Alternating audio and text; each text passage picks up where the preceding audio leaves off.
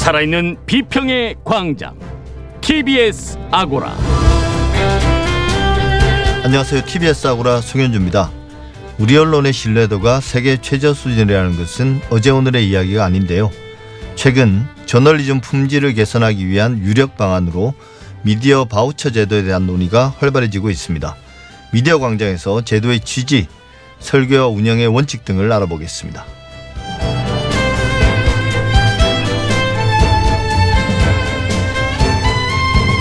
코로나 백신을 둘러싼 언론의 왜곡 과장 보도가 끊이지 않고 있습니다. 국민들의 불안감도 커질 수밖에 없는데요. 이제는 백신 접종의 현실적인 장애물이 되고 있습니다. TBS 창에서는 TBS 언론이 관련 사안을 어떻게 다뤘는지 짚어보겠습니다. TBS 아고라 지금 시작하겠습니다.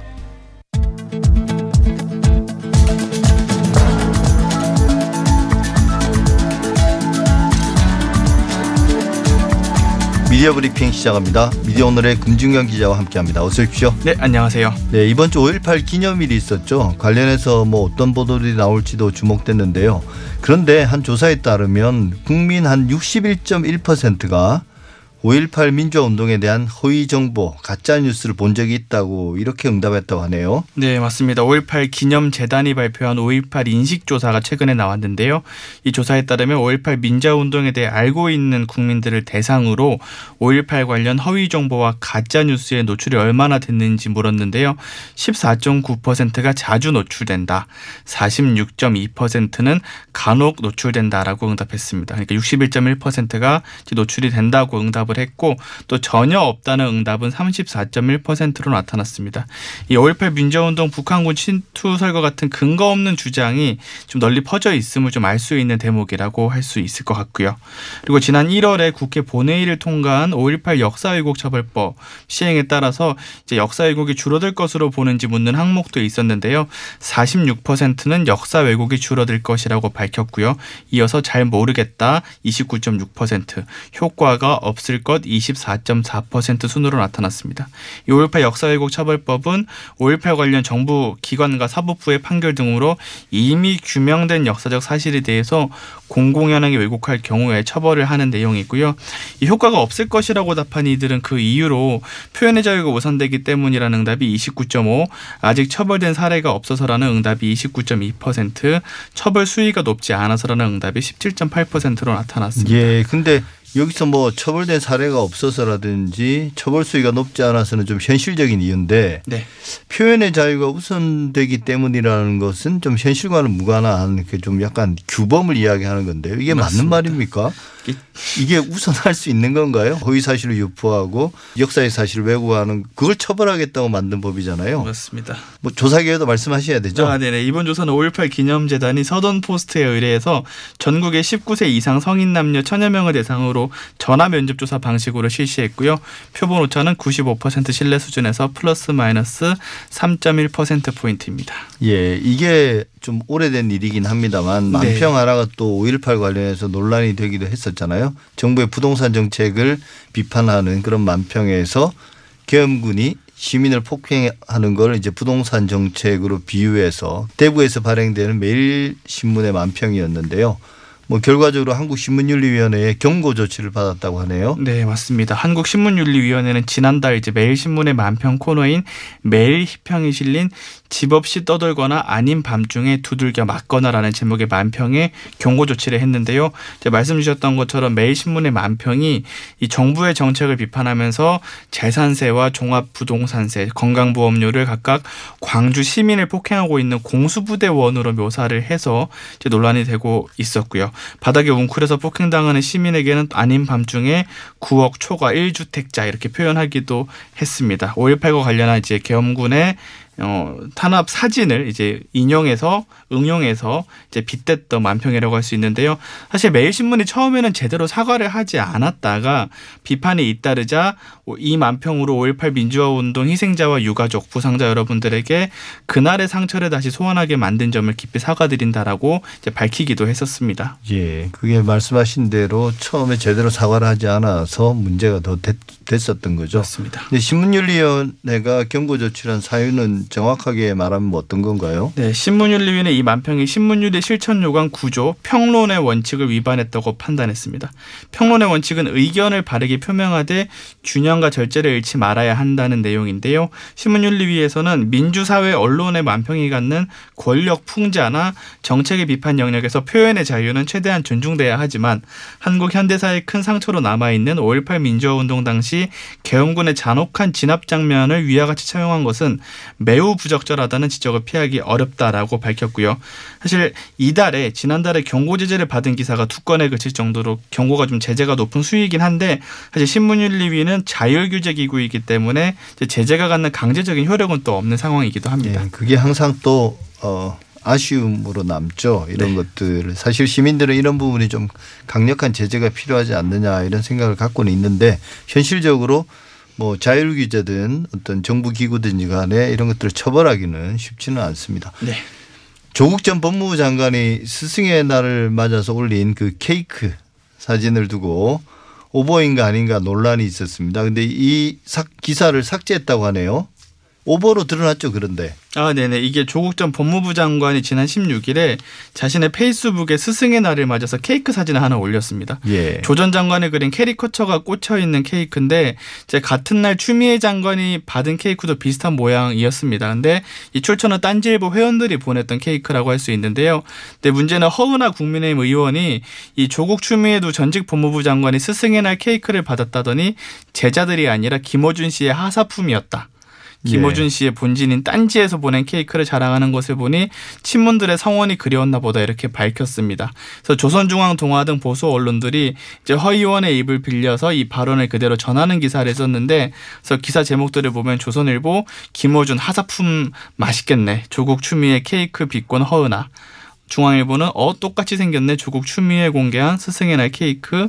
동아일보는 조국 추미애 케이크 자랑에 허은아 민낯 제대로 알려준 스승 이렇게 기사를 썼는데 근데 이 언론사들이 조국 전 장관이 이런 내용이 알려지자 조국 전 장관이 게시글을 삭제했다 이렇게 보도를 했었습니다. 예, 그러니까 이게 사실은 물론 허은아 국민의힘 의원이 이런 말을 한 것 자체는 사실은 정치의 품격을 떨어뜨리는 발언들이고 이걸 또 받아서 조선일보, 뭐 중앙일보, 동아일보에서 그런 비꼬는 말을 그대로 받아 적은 것도 좀 품격의 문제이지 오버와는 상관없는데 정작 이제 오버는 조국 전 장관이 이 케이크를 올렸던 그 게시글 이걸 삭제했다는 거잖아요. 그런데 그렇죠. 실제 삭제하지 않았다는 거죠. 네, 맞습니다. 그러니까 이제 스승의 날이라고 했는데 이제 뭐 김어준 씨 하사품인 걸로 드러나서 지워진 것과 같은 뉘앙스를 줬던 이런 기사였는데 이제 부끄러워서 이제 내린 걸로 맞습니다.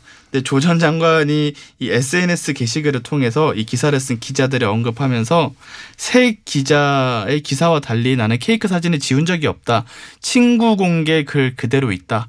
페이스북 친구가 아니니 볼 수 없었을 것인데 기초 사실을 확인하지 않고 쓴다. 게다가 내가 뭔가 캥겨서 삭제한 것으로 만들어버린다라고 비판했습니다.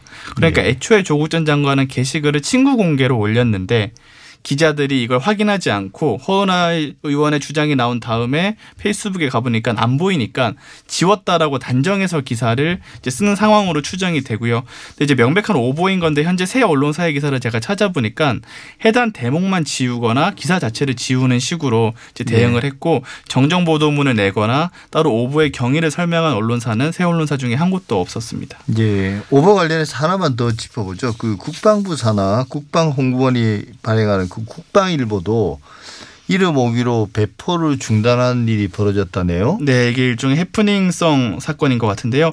지난 14일에 국방일보는 전날에 로버트 에이브럼스 주한미국 사령관의 이제 한국 이름이 우병수라는 이름이 있습니다. 그런데 이를 우병우라고 잘못 기재를 해서 14일자 신문 13만 부를 전량 폐기했다고 합니다. 이게 일종의 뭐 한국 이름이 애칭처럼 불리는 거죠? 그렇죠. 애칭처럼 지어주고 이제 브랜드 그 이름을 즐겨 쓰는 그런 상황이었는데 이름을 잘못 써서 폐기를 하게 됐고요. 우병우는 다들 잘 아시다시피 전 청와대 민정수석의 이름과 동일 인물이어서 더 논란이 되기도 했었고요. 국방일보에서는 이 신문 인쇄 막바지에야 이 이름의 오기를 알게 됐었다고 합니다. 그런데 저는 이걸 보고 이걸 그렇다고 해서 13만 부를 전부 폐기할 정도로 이게 오보라기보다는 그냥 오탈자잖아요. 그렇죠. 네. 이런 건 뭐 다음 호에서 좀 정정을 하면 되는 정도인데 맞습니다. 이런 걸 폐기까지 해야 될까요? 어떻게 보십니까? 보통 사실 일간지에도 이름 오기나 뭐 직책 지역 오기 이런 경우가 좀 많잖아요. 그런데 예. 그럼 보통 다음 호에 바로 잡습니다나 이제 정정란을 통해서 정정하는 경우가 많은데 이것도 굳이 이날 신문을 전량 폐기하고 다음 날 다시 뽑는 게 좀 자원 낭비일 수도 있고 사실 이게 군대이기 때문에 또 이렇게 일사불란하게 예. 움직였지 않나 이런 생각이 들기도 합니다. 예. 포털 뉴스 제휴 평가위원회가 지역 언론을 권역별로 네이버와 제휴를 맺는 방안을 확정했다고요? 네, 맞습니다. 네이버와 다음에 언론 제휴를 심사를 담당하는 기구가 있습니다. 포털 뉴스제휴평가위원회라는 독립기구인데 여기서 14일에 전원회의를 열고 지역 언론의 입점 심사 방안인 지역매체 특별심사 규정을 확정했습니다. 이 특별심사 규정은 지역 언론의 활성화 차원에서 전국의 9개 권역별로 신문과 방송사들이 경쟁을 통해서 권역별로 가장 점수가 높은 한 개의 매체씩 이제 포털의 CP 제휴를 맺는 안인데요. 예. 9개 권역은 인천, 경기, 대구, 경북, 부산, 울산, 경남, 전북, 광주, 전남, 강원, 세종, 충북, 대전, 충남, 제주 이렇게 구성되어 있고요. 이 CP 제휴는 콘텐츠 제휴라고 하는데요. 포털이 언론사 기사를 구매하고 포털 사이트 내에서 인링크로 서비스하는 개념입니다. 광고비 정산을 받기 때문에 가장 높은 단계의 제휴라고 할 수가 있고요. 그런데 현재 포털 CP 제휴 가운데 지역 언론은 네이버 기준으로 3곳에 불과하고 다음은 한 곳도 없는 상황이었습니다. 그런데 제휴평가위 내부에서 이 지역 언론을 할당하는 방금 말씀드린 방안을 추진을 했었는데 근데 반대 의견들도 계속 나오긴 했습니다. 근데 복수의 제휴평가위 관계자에 따르면 이제 이거를 다시 논의하자, 이거를 엎어버리자라고 주장한 분들도 있었지만 정족수 10명을 채우지 못해서 재논의 안건은 부결됐고요. 또 이 외에도 추가로 해당 지역에서 1등을 하더라도 특정 점수, 최저 점수에 미달되면 합격을 시키지 말자 이런 내용이 안더 안건으로 상정됐으나 부결돼서 결국 원한 대로 지난주에 확정돼서 6월 중순부터 정식 공고를 내서 이제 지역 언론의 입점 심사를 받을 계획이라고 합니다. 예, 사실 그 포털에 입점한다는 게 언론사의 생존에 대단히 중요한 문제인데 네. 특히나 이제 소규모 언론사에는 더 그렇고 지역 언론이 또 대부분 소규모 영세한 사업자들이 많기 때문에 대단히 네. 사활을 걸 것 같습니다. 그런데 여기에 뭐 그 지역의 대표성을 어느 정도 부여해서 이렇게 할당하는 것 자체에 반대 의견이 나왔다는 것도 좀 이해는 잘 안 되고요. 네. 최저 점수를 둬서 또 그런 엄격하게 관리하는 것도 조금은 역차별이 아닌가 싶습니다. 네. 그래서 이번 심사 규정에 대해서 언론계의 반응은 어떻습니까? 네, 일단 말씀 주신 것처럼 이제 내부에서 반대했던 위원들은 주로 중앙 언론사 출신 위원들 중심으로 이제 그런 전략이 좀 있었던 걸로 확인이 됐고요. 예. 근데 지역 언론에서도 이번 결과에 대해서 일단 전반적으로 지역 언론이 늘어나는데 포털 제휴에 대해서 늘어나는 데 대해서는 긍정적으로 보고 있습니다만 지금 권역을 나누는 기준 그리고 심사 방식에 대해서는 비판이 좀 있습니다. 전국 언론 노동조합은 성명을 내고 이제 말이 심사지 9개의 특설 링을 깔아줄 테니 지역 언론끼리 치고받고 싸우란 거다. 이대로라면 지역 신문과 방송은 왜 싸우는지도 룰도 모르는 사이에 1도 1사 자리를 놓고 난타전에 벌일 수 있다 이렇게 우려를 했고요. 이 지역 구분이 모호하다는 지적도 사실 있습니다. 예를 들어서 부울경에서 한 개 매체만 입점시키기로 했는데 부울경 지역은 MBC만 3곳이 있거든요.